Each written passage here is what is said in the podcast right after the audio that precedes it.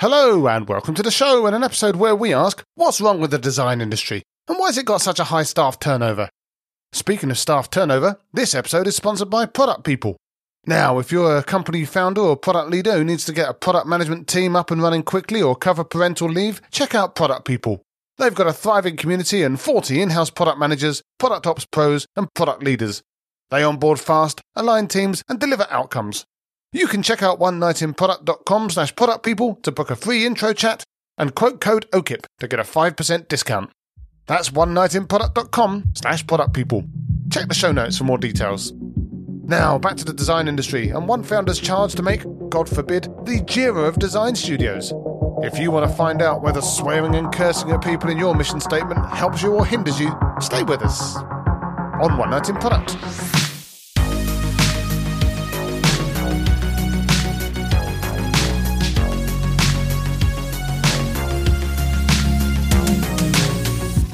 So, my guest tonight is Mackenzie Daisley. Mackenzie's a former tea entrepreneur who says she started out dancing with packs of sugar outside of an American diner. Now, I don't know whether she means she was waltzing with life size packs of sugar or little packs tumbling out of her pockets while she did a jig, but it sounds pretty sweet nonetheless. Mackenzie says she hates being cold, so it's lucky she's A in Australia, and B she's been warming herself up with foul mouthed hot and spicy takes on the state of design, which she claims to be able to fix with her new startup Brieft, whose mission statement is, and I quote, to unfuck design.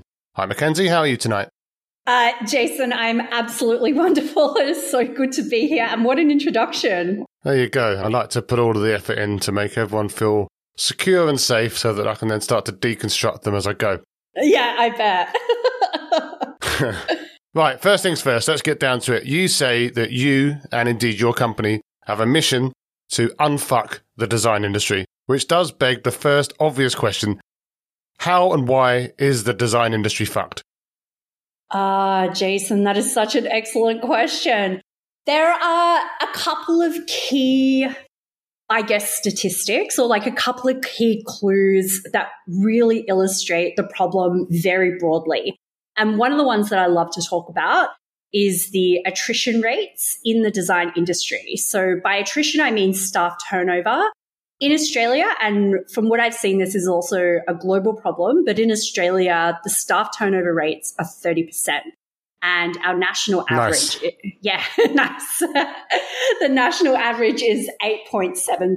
So there is a huge cultural problem that is really, really strongly identified with working in design. Like when we talk about design and advertising and working within that industry, some of the things that we talk about is like long hours and terrible pay and being asked completely unreasonable demands from clients and having to tolerate sometimes completely unhinged management.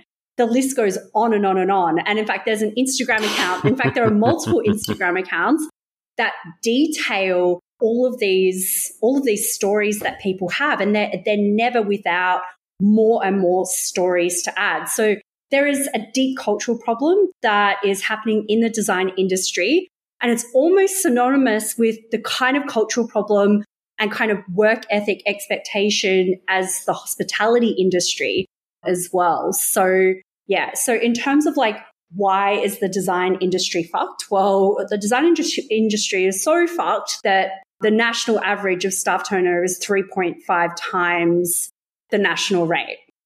But is that kind of agency design work or is it product design work where people are kind of embedded in long running teams or is it kind of just across mm. the board? It's interesting. So that problem is the most extreme version of that problem is definitely unique to agencies.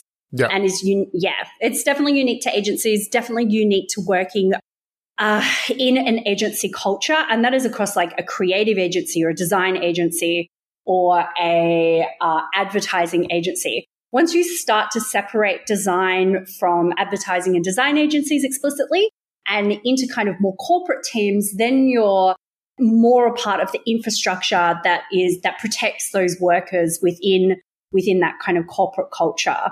So quite different and quite unique, I would say, to working in agency.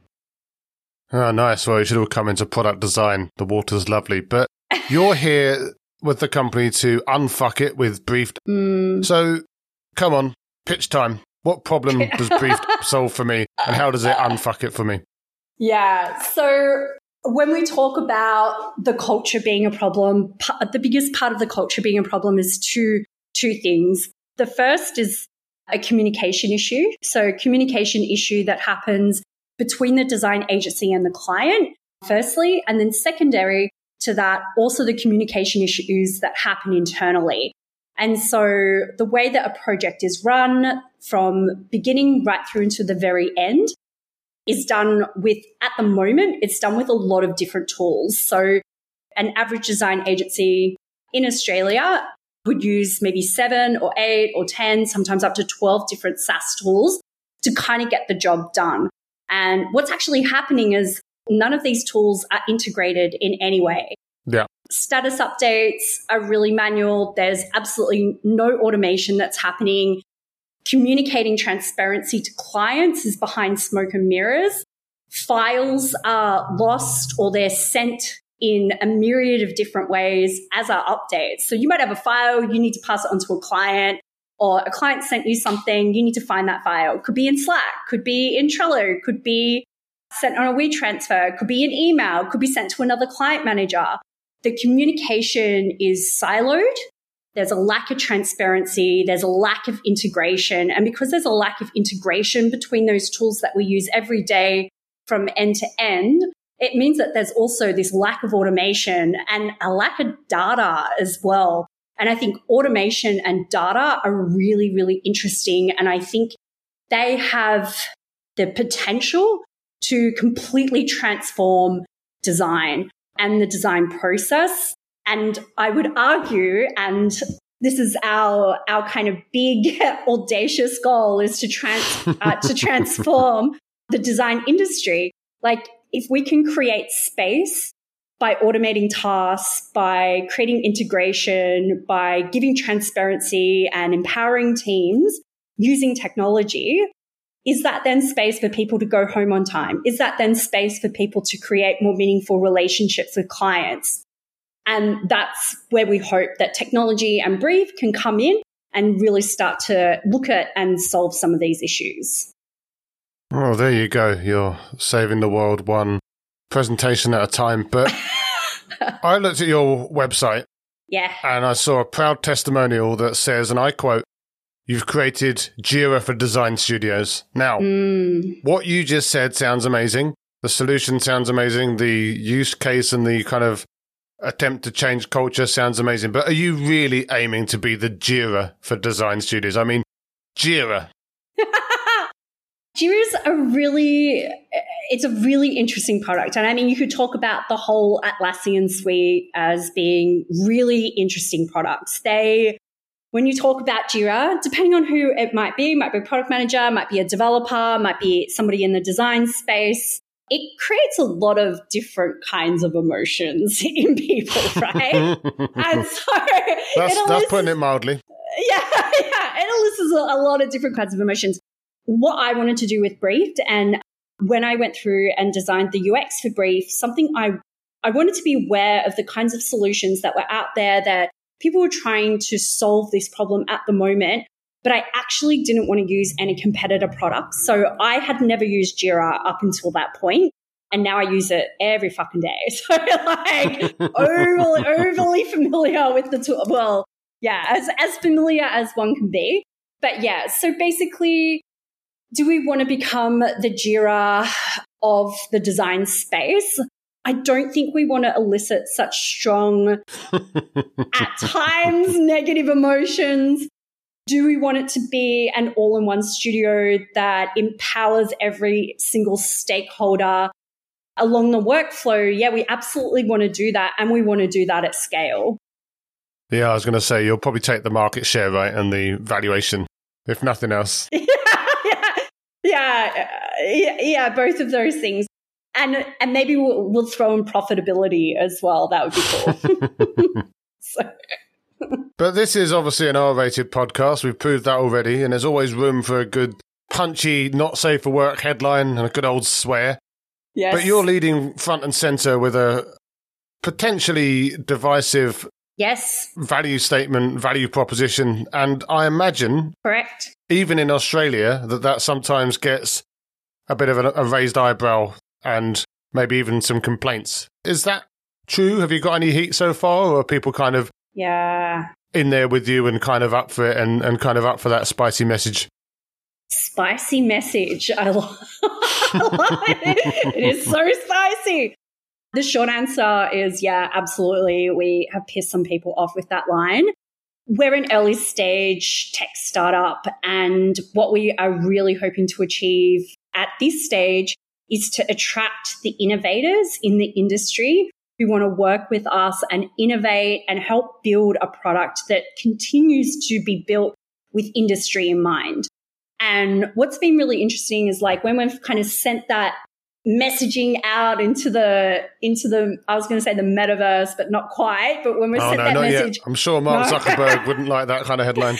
no, I'm sure he, I'm sure he wouldn't. Uh, I was going to say something really rude, but I won't. But yeah, so the short answer is yes, we've absolutely offended people. What that messaging has done though is that when we send it out like into the design space, the people who are innovators who do have a vested interest in wanting to innovate and wanting to disrupt and change the industry and the way that it works have responded in a really positive way to the messaging. It's really resonated with their experiences in the industry and not just their experiences, but also people who contribute a lot outside of their nine to five to try and improve the health and even I would go as far to say the mental health of the industry as well. Yeah. So those those people have gotten it and they're like, bang on. But then you've got people at the other end of the scale who are like, I would never pay for your product. It's absolutely ridiculous. You don't need to bring in like all of these different features under one roof. I don't really understand it. Also, your messaging is vile. You need to.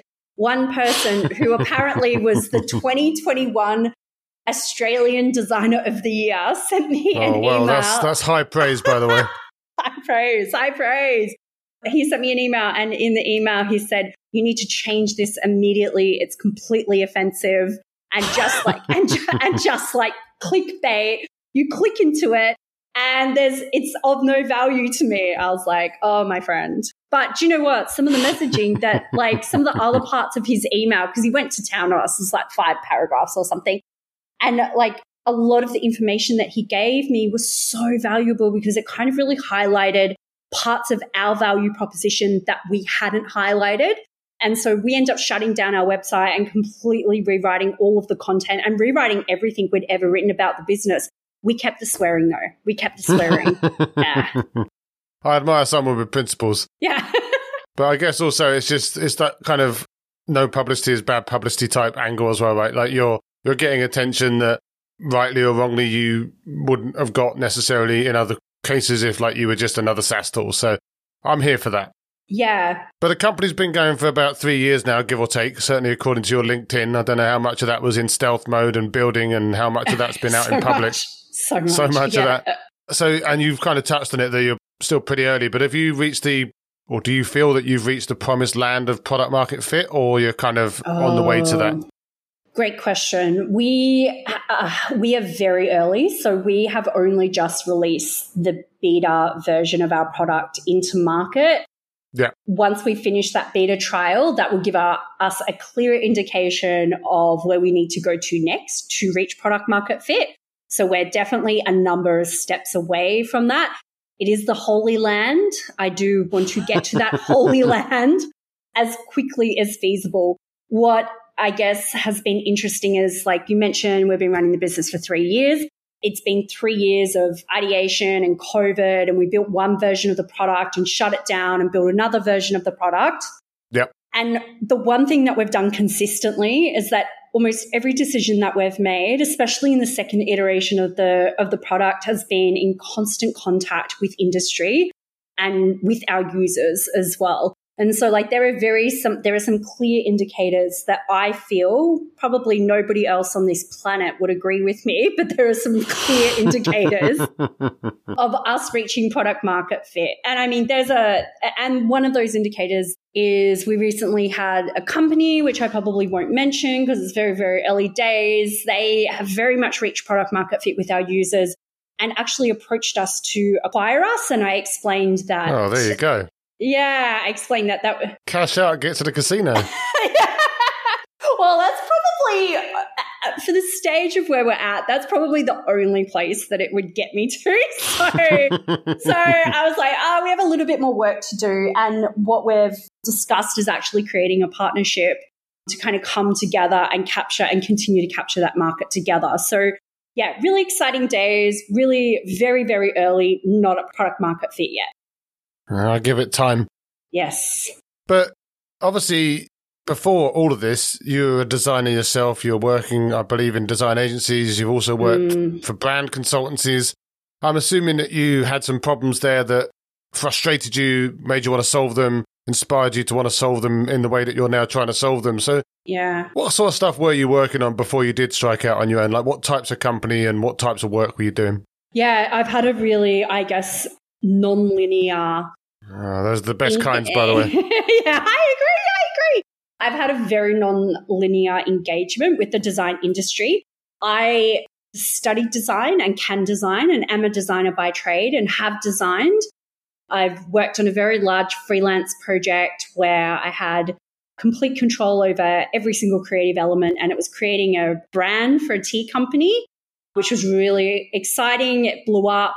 I we came to an agreement like a value based agreement where i would take a percentage of their profits and i ended up having a passive income for three years. We created a brand that was so unique and didn't look or behave like anything in industry and that was four and a half five years ago And the really interesting thing about that brand as well is like I was in the supermarket the other day and I saw all of the same elements, the same language, like all of this stuff that that we'd created 4 years ago is now kind of translating into the supermarket. So that was kind of like really only uh, that and like other freelance projects. That's the only time that I've really designed. When I was employed in the design industry and working in an agency, I knew as soon as I finished my design degree that I never wanted to push pixels for eight hours a day. like, I love designers, obviously, and I love design and I'm particularly good at it. But it is like the actual tools themselves don't engage or interest me. They only interest me to a certain point. So, designing in a studio, I knew wasn't going to be the pathway for me. And I worked in client management and because of working in client management within an agency, it was actually my responsibility to manage the client communication between the agency and the client, and then between the client and the creative as well. And so very much was enmeshed in the problem, right in the middle of it with all the stakeholders. And then that's where the idea started percolating. Actually left the industry after three or four years, four or five years, and I left for four or five years and I actually left to go and study Chinese medicine, as you do. of course, who hasn't? Yeah, yeah, yeah, exactly. And then a series of events happened. One was the tea brand. I did a like product management course at an organization called General Assembly here. They asked me to come back and yep. help teach it. And then I found myself back in a design studio for the first time in four years. And I was one of the first things I noticed is that the digital ecosystem had split wide open. So all of a sudden, you've got all these amazing new tools that we never had access to four or five years ago Slack, Trello, Asana, Monday, on and on and on. This list goes. Tools that I use today actually to like manage my team. We're slowly migrating over onto Brieft, lol. Um, there you but go. yeah, they say you shouldn't dog eat your product, but you know, but yeah, so so walked into a studio, saw all of these tools, and I was like, two things: why are design briefs being created still in Word documents and PowerPoint presentations? They're being sent over email. Updates are offline in silos. Assets are being shared also on internal servers, offline, using a plethora of different tools. It was still all of the same problems, but now just dispersed across a really incredible tech stack that wasn't bespoke for the design industry. Yeah. But then you decided to go and solve that, as we've kind of discussed already. But was mm. that then easy for you? Like, was it easy for you to then break out and be an entrepreneur, a founder? Or was that something that you kind of had to mm. kind of just jump in and work it out as you went along? Oh my God.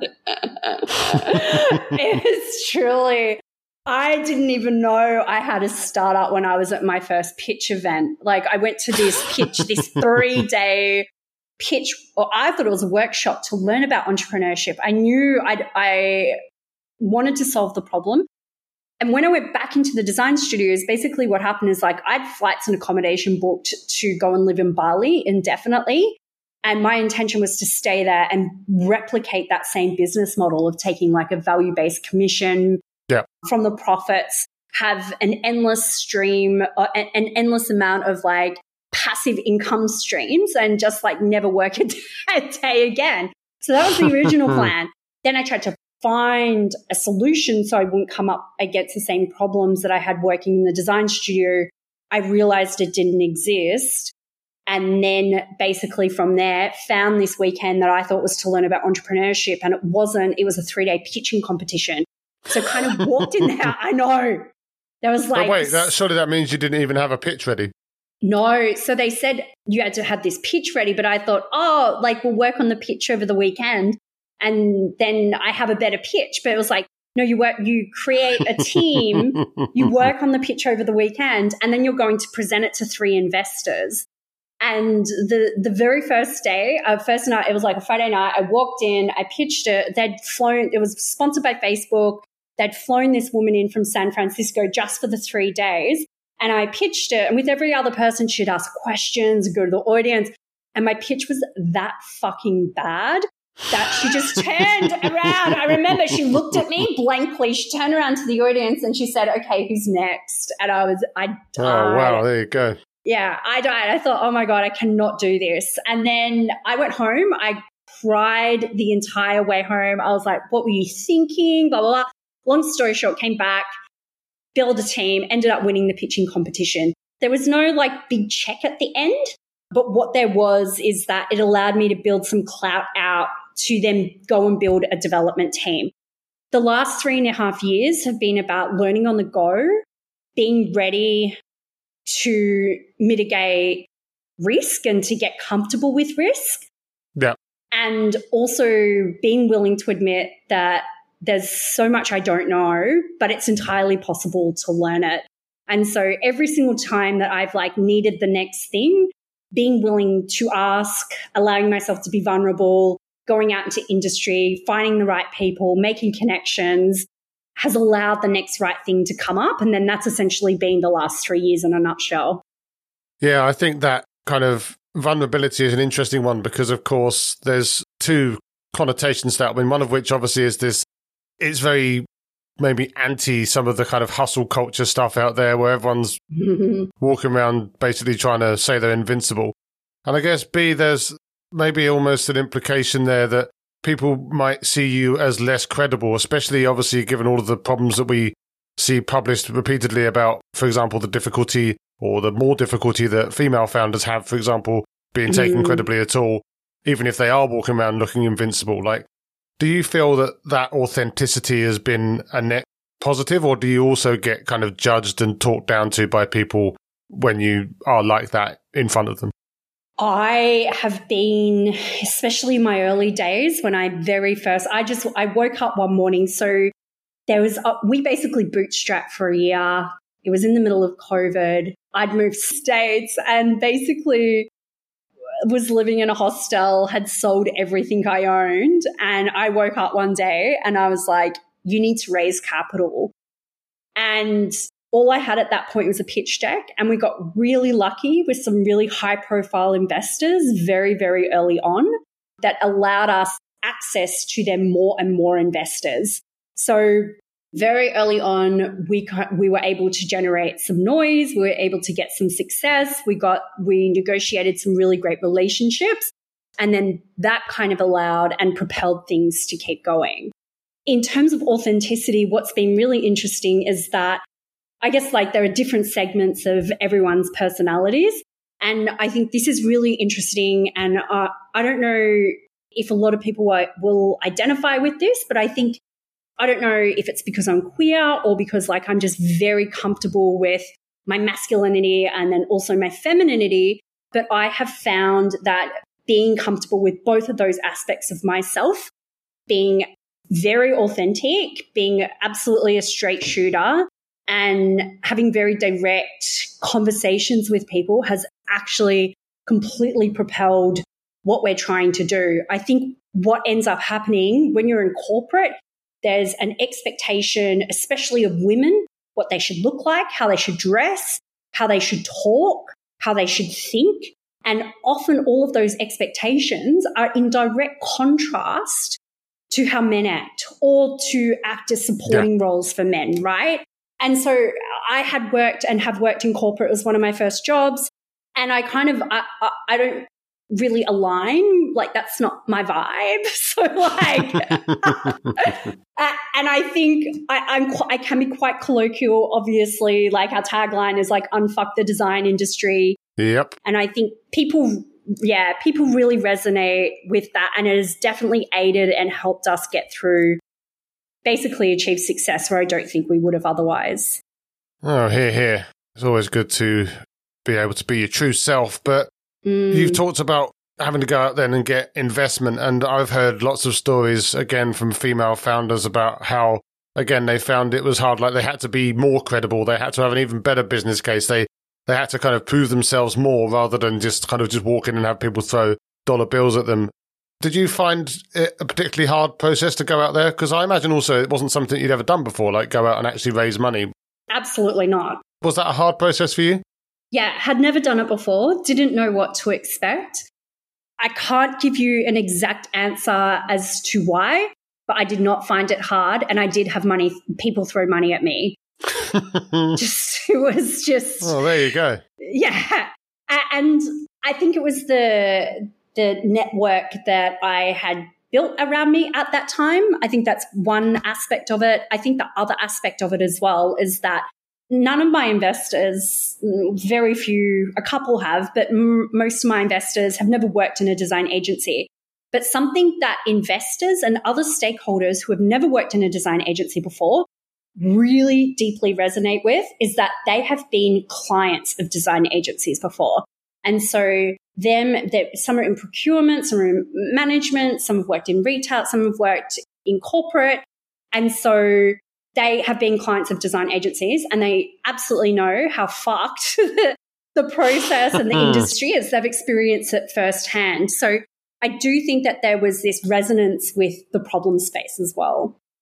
Yeah, again, if you can get that narrative in a way that resonates, I guess that does make it easier. And if you swear at them a bit, maybe they give you a bit more money too, just to, just to get you to leave the room. But the other thing I'll add to that as well is that that was the very beginning. And like as we've gone on, we have found it harder to raise capital. Obviously, like we're in a very different market at the moment. I made some mistakes. And one of those mistakes was holding out for an investor for nearly five months that kept saying, one more meeting, one more meeting, one more meeting. We've done the due diligence. We want you to meet the partners. And I didn't know that we were that we were even ready to be considered for VC investment, and it just delayed everything. And then it delayed everything into the current market that we're in at the moment. So I think that that has been, yeah, that's been really challenging. And then I think as well, in terms of gender and then like having to raise in this market, there have been certain things that have happened with certain investors where I definitely feel like I haven't been heard. Like one investor, one of the largest VCs in Australia, had a meeting with them and they said, they wrote me an email back and they said, Oh, we think there's too many CRM products in the industry. And I was like, what the fuck are you talking about? you actually, inter- I didn't say this to him in the email, but he interrupted my product demo in the call. He's like, I want to see the product. And I showed him the product. He was like, why have you built rebuilt Trello? And I said, this is a Kanban board. We have not rebuilt Trello at all. And then he's like, okay, I kind of get it now. And then kind of moved on to other questions and then labeled the product CRM. It's definitely not a CRM. It's nothing like a CRM.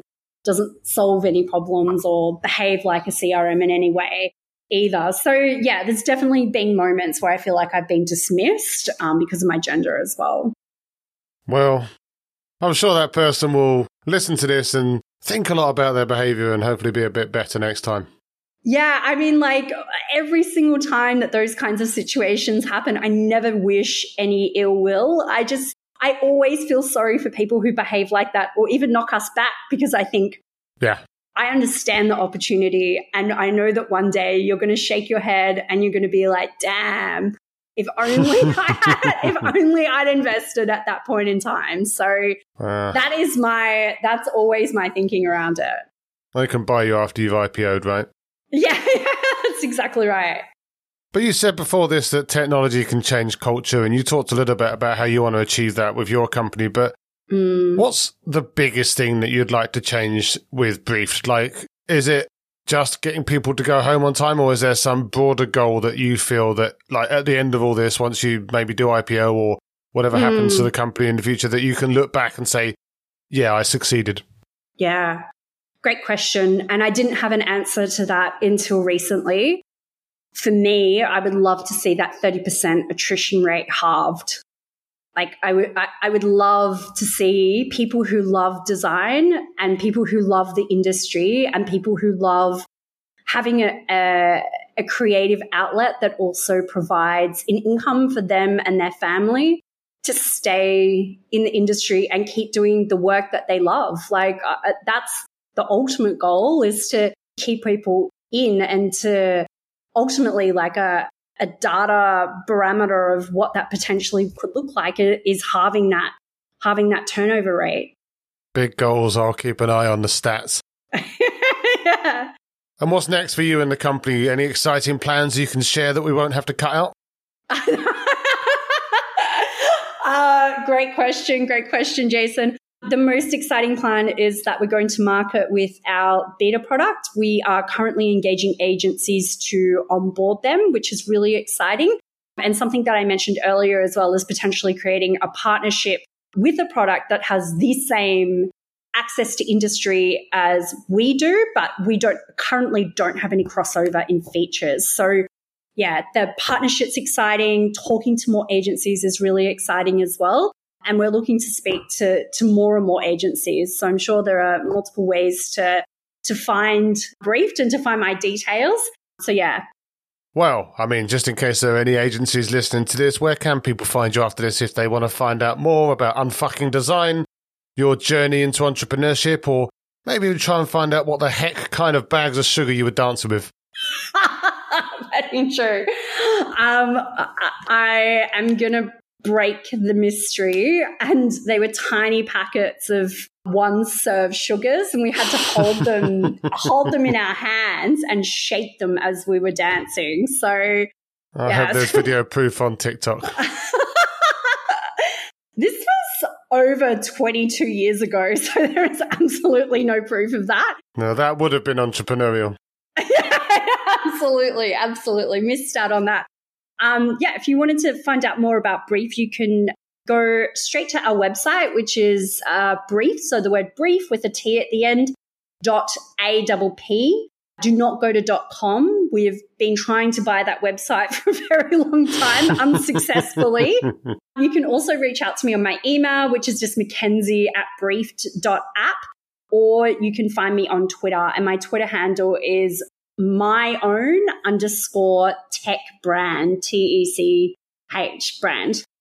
Well, I'll make sure to link that all into the show notes and hopefully you'll get a few people sashaying into your direction. Great.